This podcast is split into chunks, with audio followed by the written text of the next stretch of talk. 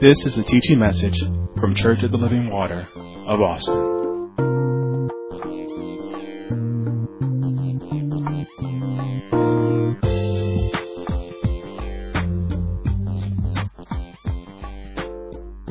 Amen. Amen. That was great. So um, we are still talking about God's purpose in the family, and uh, we've been talking about this for a few months now. My portion of this is God's covenant agents. So we've been we've been we've been looking at this. Uh, Minister Martin kicked it off. Then we had Minister Stinson come through. Minister Hill, Minister Eberhard came through, and we all looked at they all looked at different portions of God's purpose in the family. So I'm coming up, and what I want to um, remind everyone is that even though this is different teachers and we focus on different things, this is all one message. It all ties together. So if there are things that you're missing from way back, was it in June, I believe we started this. If there are things that you're missing, you may need to go back and listen to those things because it all ties in to what's being taught. It's going to continue to tie in for what we're going to be teaching for a very long time. So go back and get those things and remember what like what I'm teaching goes right it, it fits right in with what Minister Eberhard was teaching. Like last week it was almost a perfect transition to what I'm going to be talking about. So keep that in mind because I'm going to be saying things that I'm I'm saying them building on what's been already been taught. Okay? So if you don't necessarily catch it, maybe it's something that you need to go back and, and, and maybe do a little review on. I know I had to do it when I was studying. I had to go back and review and say, make sure you know, make sure it lines up, and that's fine to do. So make sure you you do that. But first, let's go over to um, Genesis chapter one. Just once again, we're to put you put your mind in the right place. We're to get our mind in the right place because we're talking about God's purpose of the family, what God intended for the family. So, verse uh, Genesis one, we're going to read just verses 26 through 28. And God said, Let us make man in our image, after our likeness, and let them have dominion over the fish of the sea, and over the fowl of the air, and over the cattle, and over all the earth, and over every creeping thing that creepeth upon the earth. So God created man in his own image. In the image of God created he him, male and female, created he them. And God blessed them, and God said unto them, Be fruitful and multiply, and replenish the earth, and subdue it, and have dominion over the fish of the sea, over the fowl of the air, and over every living thing that moveth upon the earth. So I wanted to read this because you have to realize that God has an intended purpose or position for the family. When God created the family, when He created Adam and Eve, He didn't just say, Oh, I'm just going to make something, it's going to be cute, and I'm just going to sit it up on the shelf and it's just going to be pretty. It's going to be cute or it's going to be whatever he wanted to be. He had a purpose. There was something that he set out for Adam and Eve to do. And if you notice, he created, the, he, he created them and then he gave them purpose. God is a purposeful God. So what he did was when he made Adam and Eve, when he made man, he said, this is now your purpose. So to get to that purpose, he blessed them. You'll notice that. He said he blessed them and he said, be fruitful and multiply. The thing about it is when God gives us purpose, he gives us what we need to accomplish that purpose. That's the blessing. Everything that we need to accomplish the purpose that God has in our life, he gave us, he's given it to us. So we're talking about God's purpose in the family, but you have to realize that the family is made up of individuals. So every individual in the family has a purpose. And God has given you what you need to create, to do that purpose. So, this is kind of review. Every believing family has a call from God to produce spiritually and emotionally established believers who in turn get, get God's redemptive work done in the earth. That's your purpose. There are a lot of things that we've been distracted by as believers saying it's our purpose, and we'll even wrap it around things and say that it's a godly purpose, but it's not God's purpose. God's purpose to produce spiritually and emotionally established believers who in turn get God's redemptive work done in the earth. If what you're saying your purpose is does not line itself directly up with that, if you got to do all these indirect lines to it, like I'm over here, you know, this is why I say this. A lot of people will say, my purpose is to entertain people. That's what God put me on this earth to do, entertain people. Okay, let's say that. How does that directly uh, correspond to God's redemptive work in the earth. Can you be redeemed without entertainment? Amen. So is that God's purpose? No. It may be something you're good at, and I'm not saying you can't do it, but you have to realize that God has a purpose for us. God has a purpose for us, and what we do has to line up with God's purpose. Now, there may be other things in our lives that we do, but if those things pull us away from God's purpose, they're not what God has called us to do. The purpose of the family, and we, we've gone over these, to reflect the image of God, to conduct the government of God, to produce and raise a godly seed, and for the next few weeks we're going to be talking about to show God's love as His covenant agents. So you notice that it's four things that we have as the purpose of the family. God, once again, God is a purposeful God. There are things, the things that He has for you to do, it's not going to be just like go over here and check one box. It's all wrapped up and it's tied up together. So as we reach our purpose, as we reflect the image of God, as we conduct the government of God, as we produce and raise a godly seed, we'll show God's love as His covenant agents. God's not asking you to do different disparate things. He's not telling you to be, um, let's see, be a circle and be a square. You know, he's not giving you different things to do. Everything that God has for you to do lines up. And like I said earlier, everything that God has given you to do, he's given you the, the means and the tools to get those things done. So my objective in this teaching is to explain how the family should be representatives of God's love in the earth and those who act on His behalf. So that's what we should do. We should be representative of God's love in the earth and those who act on His behalf. So we should show God's love as His covenant agents. That's what that is. In this teaching, throughout the next few weeks, I'm going to explain what a covenant agent is. Then we're going to look at what God's love is, and that's what we're going to try to get through today. Then we're going to explain what God's love produces in the family. Then we're going to look at how this, um, how does the product of godly love affect those outside the family? Because the thing about it is, when we look at, um, when we when we looked at when a Minister uh, Everhart looked at producing and raising a godly seed, we were talking about what's produced in the family. But when you produce something, anything that's a product is going to have should have an effect not only internally but externally.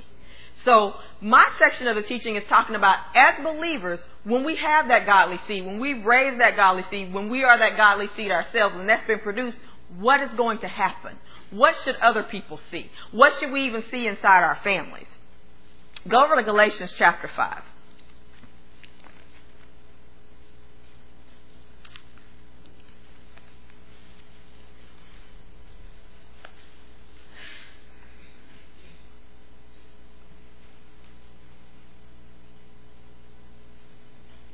So Galatians chapter 5, um, we're just going to read right now verses 22 through 25. We're going to come back to this later on in the teaching, but for this right now, we're just going to read 22 through 25.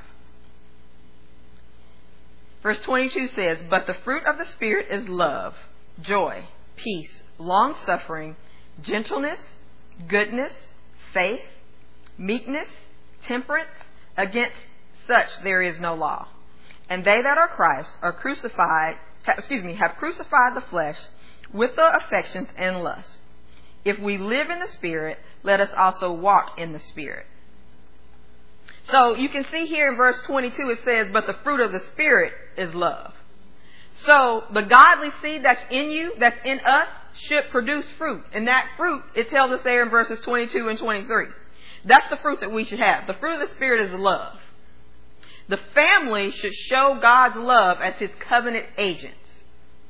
So, the results of the Holy Spirit living on the inside of you should be evident in your action, in your lifestyle. What you do should produce something that is of God's love. I was, as I was studying this out, if you look in that other, uh, up a little bit, and I believe uh, Minister Hill talked about these, the works of the flesh. Now, works, when you think of works, there's an effort to it. But when you think of fruit, it is just what it is. So when you think of the seed, you think of the seed, you put the seed in the ground, the seed is going to do what it does. It's going to produce fruit. So when the seed of God, the Holy Spirit is in your heart, it can only produce love. The only reason it doesn't produce that is you don't cultivate the seed or you don't have the seed. So if you look at the works of the flesh, those are things that are just coming out. You're pushing those out. But the seed, just think about it. That's a natural thing. That is natural. Sow and reap. So as you have the Holy Spirit in your heart, as you are born again, you have the seed of God. And that seed should produce the love of God. So you should have the fruit of the Spirit, which is love, joy, peace, long suffering, gentleness, goodness, faith, meekness, temperance. Those things should be because you have the fruit of the Spirit, because you have that seed in you. God's purpose for the family is not for us to live by the world standard, but His standard. So we can see that His standard here is love. He's not doing all these other things that we talk, we call love or the world calls love. And we're going to talk about the difference between God's love and the world's love. But what we should, what should be seen in us should be this love that we see here in Galatians chapter uh, 5. So um, go over to 2 Corinthians chapter um, 5. So we should be God's covenant agents, showing His love to others, showing His love to the world.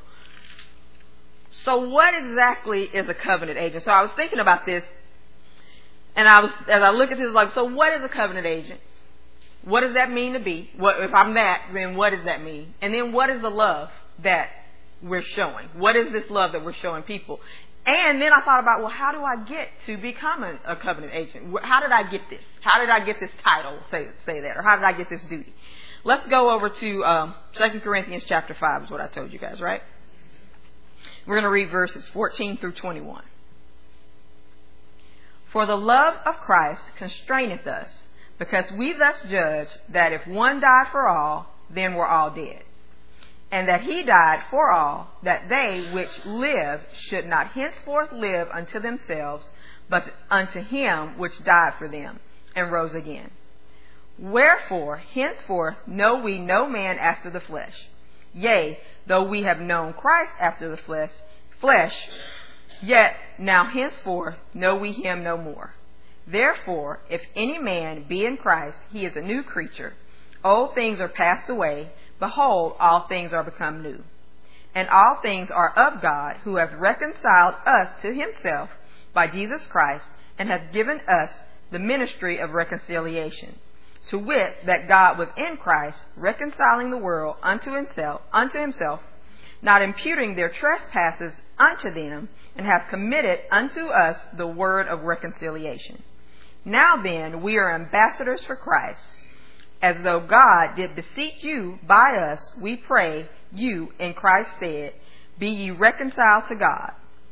For he hath made, for he hath made him to be sin for us, who knew no sin, that we may be that we might be made the righteousness of God in him. So, before I get into explaining some of these things, I want to read this in a different translation. It's the message translation, and this is 2 Corinthians chapter uh, 5, verses 14 through 21. It starts off and says, Our firm decision is to work from this focused center. One man died for everyone.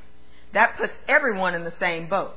He included everyone in his death so that everyone could be included in his life. A resurrection life, a far better life than people ever lived on their own. Because of this decision, we don't evaluate people by what we by what they have or how they look. We looked at the Messiah that way once and got it all wrong, as you know. We certainly don't look at him that way anymore. Now we look inside. And what we see is that anyone united with the Messiah gets a fresh start. It's created new. The old life is gone. A new life burgeons. Look at it.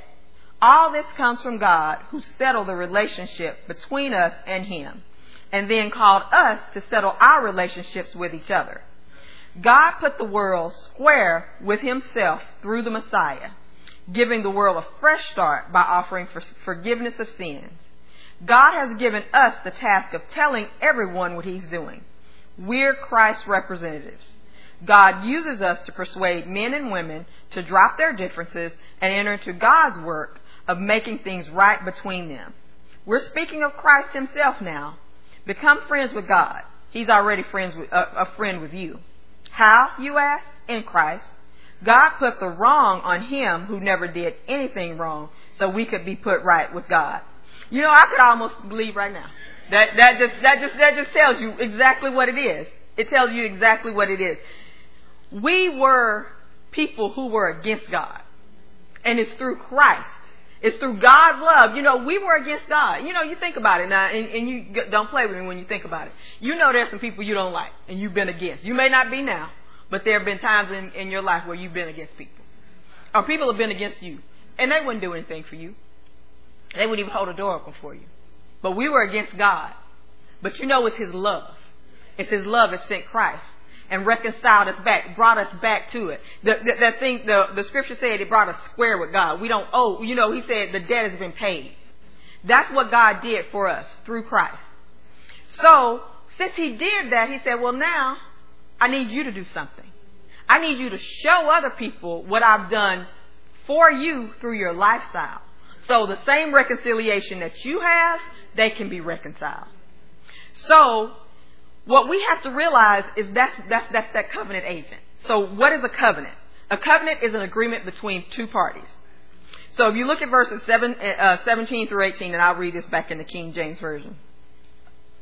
It says, Therefore, if any man be in Christ, he is a new creature. Old things are passed away.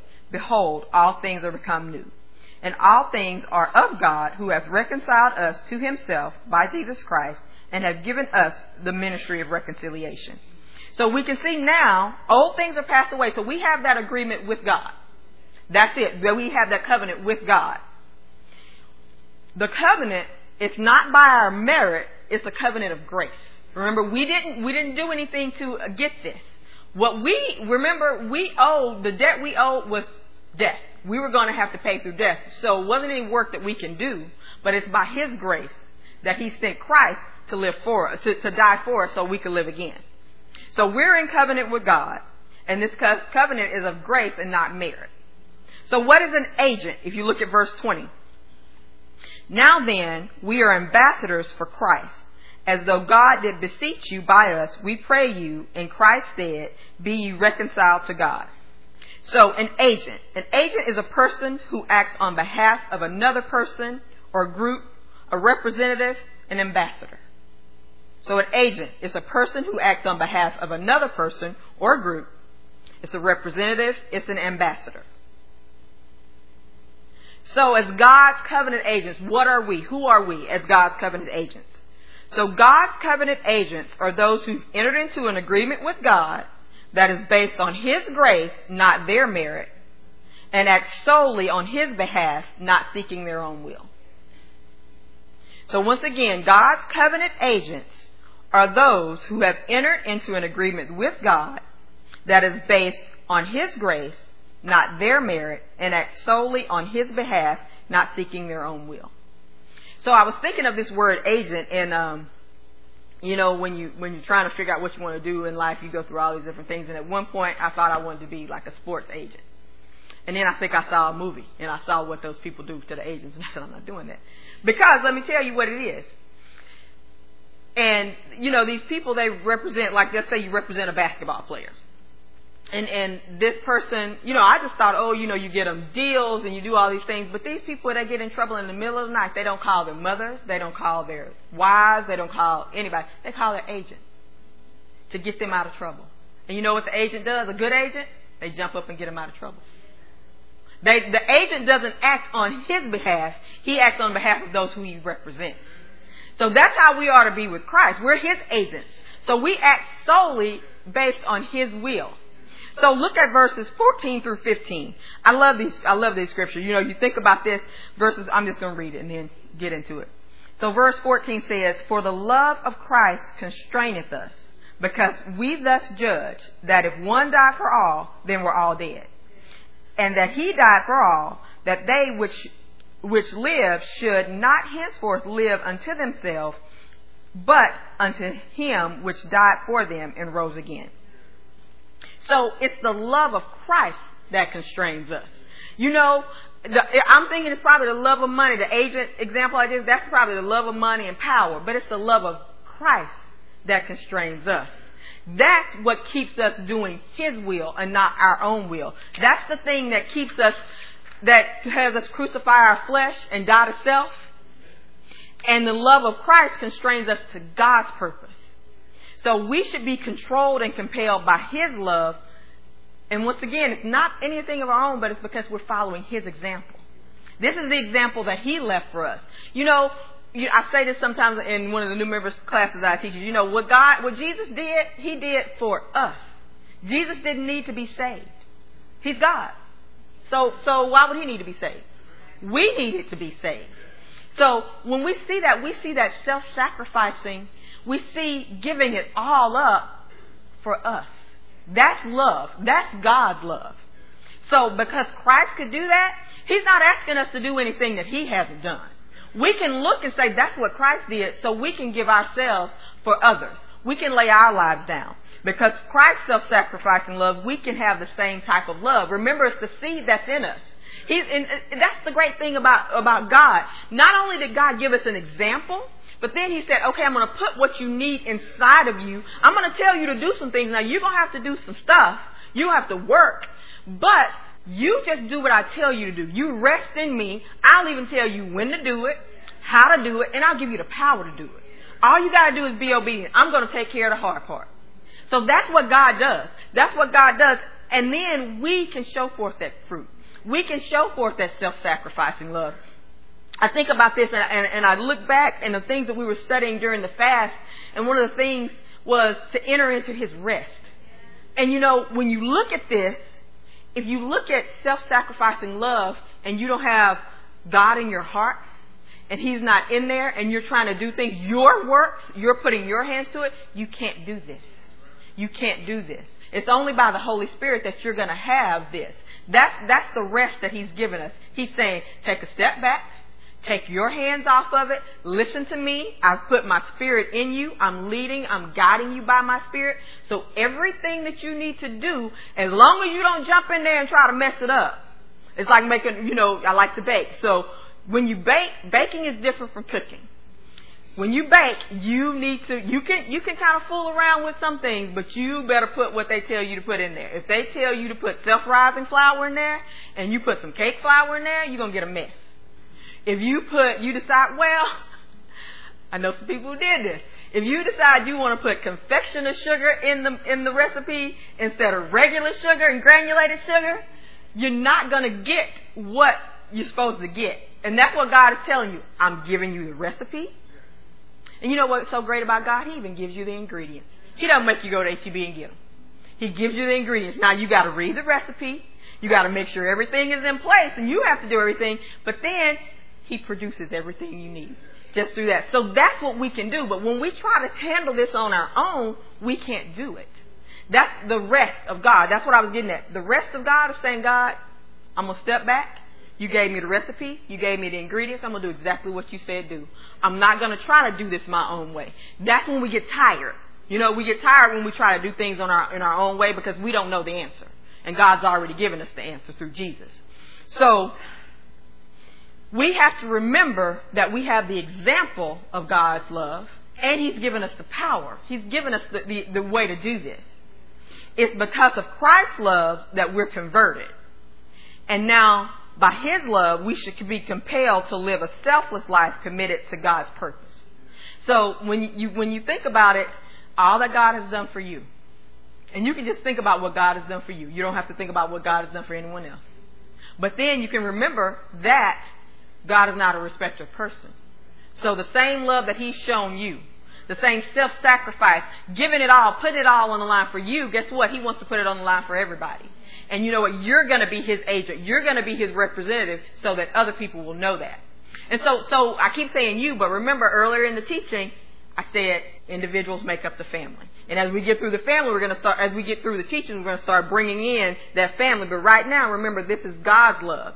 The family can't be an agent to show God's love if the individuals aren't agents to show God's love. So God has reconciled us to himself through Christ. Now it's our responsibility, it's our service, it's our ministry to reconcile others to Him. By our examples, we should bring others to Him. So many times, you know, I look at, you know, you, you watch what's going on in the world and you watch those who are believers of the church and you see these different things that are being done and in efforts, and we'll we'll call it um, evangelistic efforts. We'll say to get to reach the world, to get out there and reach the world, and you see that they are all so natural.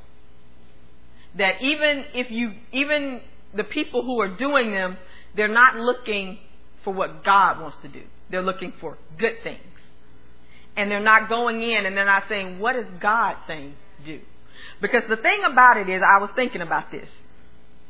Um, talking about fruit. You know, a lemon is only a lemon. It's never going to be anything. You can't make it anything else. But what a lemon does, you know, a lemon has a lot of a lot of things that that are actually good for you. Some people say even in a lemon tree, if you plant it in in the right spot, you can even plant them in your house. It helps cleanse the air. And you know what? It's just doing what it does. The lemon also has, um, I forget, it, it helps with your immune system. You can put it in water. You can bake with it. You can cook with it. It does all these things. The lemon is just the lemon. And the thing about it is, when you need what the lemon has, you go get the lemon. Because you see the lemon, and it has those properties, and you know that. As believers, we are the fruit of God. We are His love. We don't have to be everything else for other people. And that's what I meant about the evangelistic efforts. We try to do these good things to think people will look at us. All we have to be is what God has called us to be. I, w- I was talking to someone once and they were talking about, um, you know, they're, they're getting more involved in the ministry and they were saying, you know, now people are going to be looking at me because I'm doing these things in the ministry. And I said they are. But this is what I always said. People, it's fine for people to look at me because you know what? My eyes are on God. I'm trying to be what God has called me to be. And when I'm what, when I'm being what God has called me to be, everybody else can see that. So as believers, we don't have to worry about being everything to the world. We just have to be what God has called us to be. We don't have to try so hard. We don't have to do all these other things. All we have to do is be what God has called us to be. And what, what the world needs, God will provide through us. We don't have to go out there and try to do it our own way. And that, that's our own work. That's, that's getting out of God's rest and getting into our own work. And that's not what we do. Go over to 1 John chapter 3.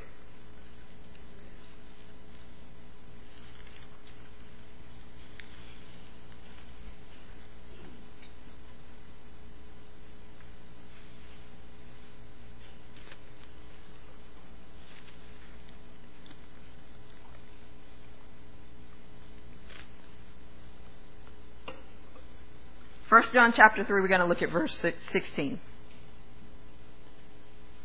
Hereby perceive we the love of God, because he laid down his life for us, and we ought to lay down our lives for the brethren. And that's the only verse I'm going to read there. Because as a family, as individuals in the family, we shouldn't seek to do our own thing. We should lay our lives down for the brethren as family, we should be totally committed to accomplishing God's will on the earth. So that is that self-sacrificing love. That's the love that God gave us, and we can love the same way. God's love is not what the world calls love. God's love, we talked about it, is self-sacrificing.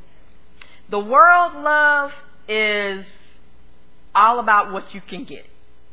You know, a lot of people will say, you know, well, this person loves this person, and I believe it. And you, you see things in the love that in the world, and they'll call it love. But really, in the end, it's about either protecting themselves or getting something for themselves. That's what the world lo- world's love is. So we have to make sure that we know the difference between God's love and the world's love. If we follow after the world's love, we're never going to be able to be uh, show forth God's love because they're not the same. Go over to John chapter 1.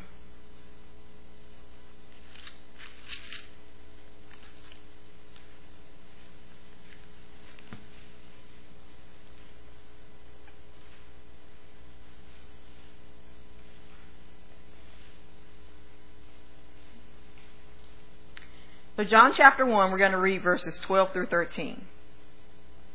But as many as received him, to them gave he power to become the sons of God, even to them that believe on his name, which were born not of blood, nor of the will of flesh, nor of the will of man, but of God. So, God's love, once again, it's not based on this world standard. It's self-sacrificing. We can't confuse God's love with the world's love. God's not insecure. He wants everyone to be saved. But the thing about it is, He allows us to choose to be saved and to love Him. Salvation is free in the grace of God and the finished work of Christ, but it has to be received. So that means it's there for anybody, but that person, every one of us, each and every one of us has to take that. God's not going to say, oh, uh, you don't want to be saved? You just want me to, you just want me to love you and you want to have this covenant relationship with me without doing it my way? Okay, that's fine. God's not going to change his standard.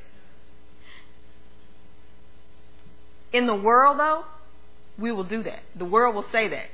I, you know, here's the thing. You think about, we're talking about the family. You think about raising children.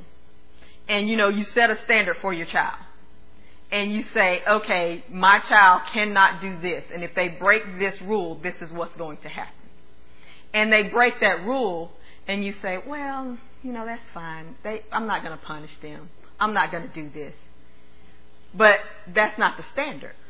We compromise the standard. If you say be home at 10 o'clock and you get there at 10:30 and, and you say here are the rules. 10 o'clock is when you're supposed to be home you come in at after 10 o'clock, then you're grounded for a month. Well, you know, that happens and the next week is like something that they want to do, some, their best friend's birthday party. Well, if they're grounded for a month, they're going to miss their best friend's birthday party and we've been planning this all this time and you change the standard. That's not the way God is. You know, sometimes as parents, you know, I, I don't have children. I have, I have nieces and nephews. I have friends. I have relationships. So it's almost the same thing. You know, you will change that standard because you want them to love you back. And that's not what God is doing. God's like, you, you're going to love, if you want to love me, here's how you love me. There it is. So you want to be in covenant with God? There it is. Here's the word. Here's, it's through Jesus Christ. Don't come in any other way. You know, you hear these things and that's what people say, oh, there are many ways to Christ. There are many ways to God. No, there's not. That's, that's compromising the standard. That's not what God's love does. It doesn't compromise the standard. I know we'll say things like that and you say, well, Sister Casteel, those are big things. Okay, not compromise the standard. You tell your child to bring a Bible to church and they don't bring a Bible. What, there should be something that goes with that. You tell your child, you don't, you know, you take notes in church and they falling asleep. That, that's compromising the standard. So how, if we compromise the standard, we're not, God doesn't compromise the standard. We don't compromise the standard. And understand, we're going to get balance in this. Next week we're going to talk about, you know, how God's love is. There's, there's, God's love's not hard. So we're going to talk about that balance. So make sure you come back next week. Don't just take that little piece that I gave you and run off with it. There's balance in this. So God's not going to change the standard for us. Like I said, we have to understand God's love. It's not the world's love. What the world says love is, is this warm, fuzzy feeling that always makes me feel good, that never says no, all these different things. Flip over to uh, Hebrews chapter 12. I was thinking about this, and, uh, you know, it's, it's a, I'm really not that old, but I'm old enough to know that there was a time when it was okay for parents to tell their children no. I got told no a whole lot. I tell people this, I tell people this here, I tell people at work, I don't mind hearing no. Hey, I don't mind. Noah's never killed me. I'm still here. I, I, I don't really understand the problem of, of being told no. You know, I mean, nobody's ever told me no and threw something at me. And if they did, they missed because I don't remember it. God's love is different from the world's love because the world's love will tell you, oh, well, you know, they say, well, don't say no, it's so negative and this, this, and this. Okay. Go to Hebrews chapter 12. We're going to read verses 5 through 6.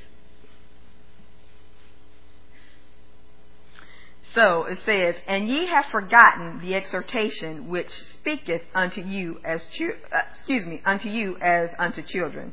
My son, despise not the chastening of the Lord, nor faint when thou art rebuked of him. For whom the Lord loveth, he chasteneth, chasteneth and scourgeth every son whom he receiveth. So, God's love, guess what? He doesn't allow us to live in sin. That's why he sent Jesus. But his love also corrects, it rebukes, and it restores. God's love sometimes says no. And that's the thing. You, in in the world's love, you think about it. You think you, you know you just see it with children. You can just go to the grocery store and you can tell that there's no correction in the home. The children are all over the place. The children telling the parents what they're gonna buy, doing everything that that they don't do, and there's no correction. Even now, you can see it in adults who haven't been corrected. You can tell that there's been no correction. There's no correction. There's no love. The thing about it is, God doesn't want us to go down the wrong path. He wants us to follow what's right. So guess what? We have to be corrected. We have to be pulled back. And as, as family, we have to be corrected. We have to, we have to know God's love. Sometimes, you know what? I was thinking about this during the fast. It was, you know, because God is just amazing. I was, um, I had this class and I had not taken real lunch. I had just taken some snacks. So I was up at UT and I walked up to one of the student centers and I said, oh, you know, they're going to have something for me to eat.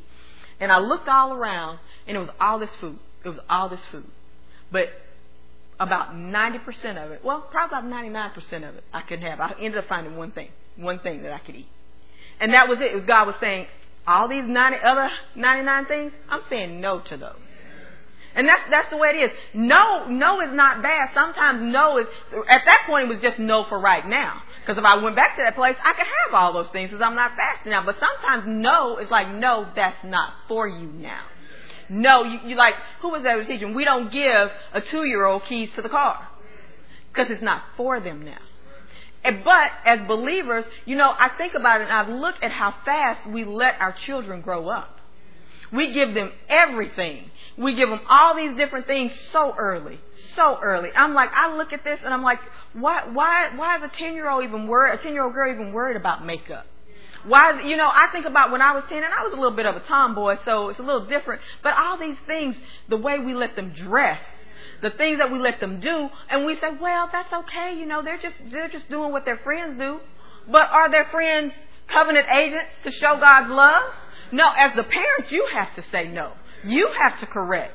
You can't sit there and think that you can do what the world can do and have what God says to have. You cannot mix the seed. What was it? What uh, uh, Minister Everhart talked about it last week. What are you plowing with? What are you plowing with? A donkey or a mule? What what was it? A donkey or oxen? You can't mix that and think you're going to get what God's called us to do. So you can't go around thinking that you're just going to be some pushover of a parent or pushover even as a husband. You know, sometimes as a husband, you're going to have to say no to your wife. You're going to have to say, no, this, not, not right now no, this is not how we're going to run this. This is not the way God has told me to uh, lead this family. There has to be correction. There has to be, even as a ministry, there are things that we're going to do, and they're going to be like, no, you can't do that. But you know what? Go back. No's never going to kill you. You know what no means? Maybe mean let me go back and find another way to do this that is in the correct way. Let me go like I like back back to that example I was giving you about finding something to eat. I still found something to eat. It wasn't like I could not eat. I was not sitting there thinking, oh, I can't eat anything. I wasn't pulling up grass out of the ground. I found something to eat. It may not have been my first choice. It may not have been the thing that popped out of my head, but there was something for me. And it was beneficial for me. So sometimes we have to realize God is going to correct us. God is going to tell us no. He's going to reprove us. He's going to rebuke, rebuke us, but it's all to restore us. So we have to remember that this is not God's love is not the world's love. It's a self-sacrificing love. Because you know what? Sometimes when you tell people no, it is not the easiest thing to do. It is not the easiest thing. It's not the easiest thing to correct people. And I'm sure as parents, you have to correct your children. It's not the easiest thing for you to do. But you got to sacrifice your feelings. You got to sacrifice your children being mad at you. You got to take that and say, you know what? This is for the purpose of God. So, so that's the way God loves. He's not worried about that you don't like the word. He don't come in and say, "Oh, you know, did Sister Casteel get offended at that teaching? Did they did, did I send my word and say something she didn't like? Did she not want to hear that?"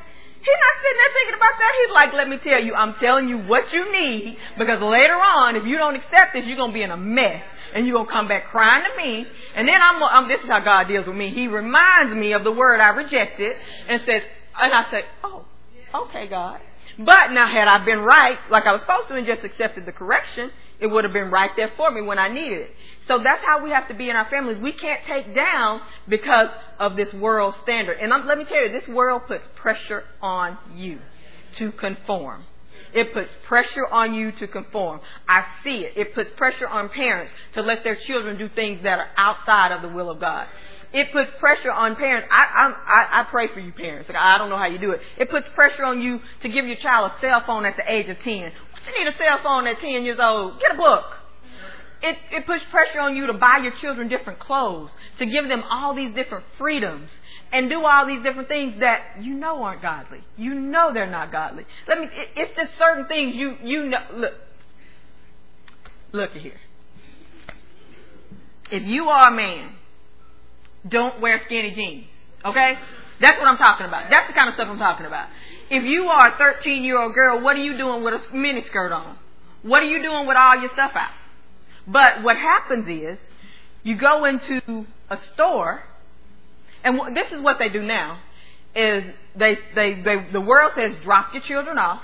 Actually, they don't even say drop them off anymore. Give them the cell phone, put the Uber app or uh, Lyft on their phone, put your credit card with your hard-earned money on there, and that's why I'm like, parents, y'all got to know.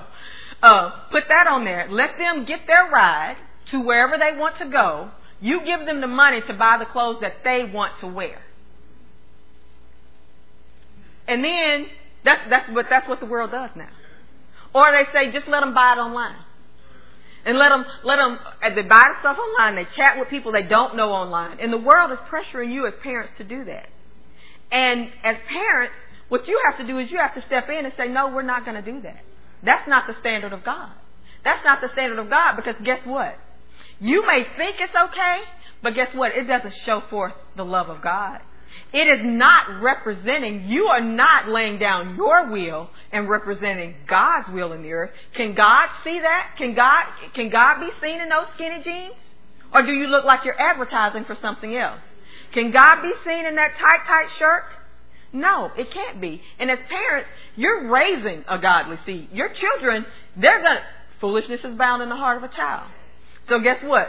As parents, you got to sacrifice that emotion. You got to sacrifice that that insecurity that you have to want your children to love you. Guess what? Let me tell you, your children, they're going to love you probably about 27. That's when they're going to love you. Right now, you're just feeding them. That's all it is to it. And, and once you get it like that, let me tell you, I think about this. I got about a minute. I think about this, and I think about my life as, as a child. I think about when I started to appreciate my parents. And it wasn't until I got out of the house. Now I had emotion, I had affection for my parents there while I was in their home, but it wasn't until I started seeing the things that they had protected me from.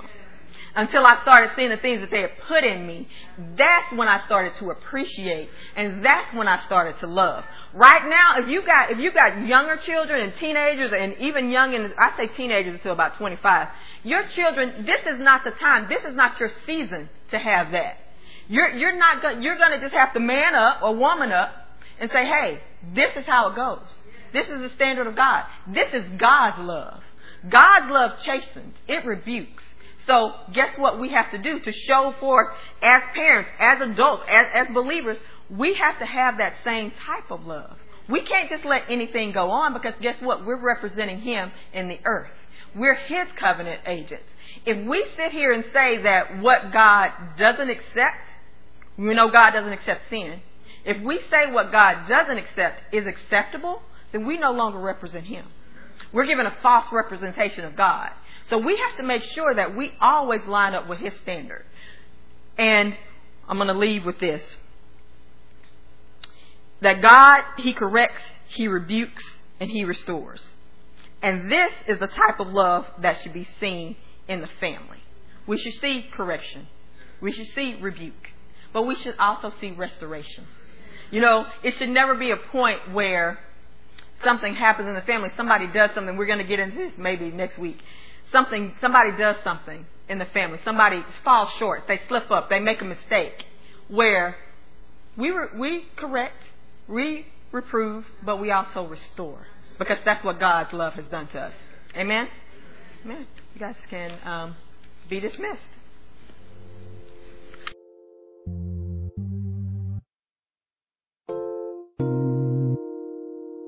This has been a teaching message from Church of the Living Water at Austin. For more information about our ministry, please go to our website at livingwateraustin.net.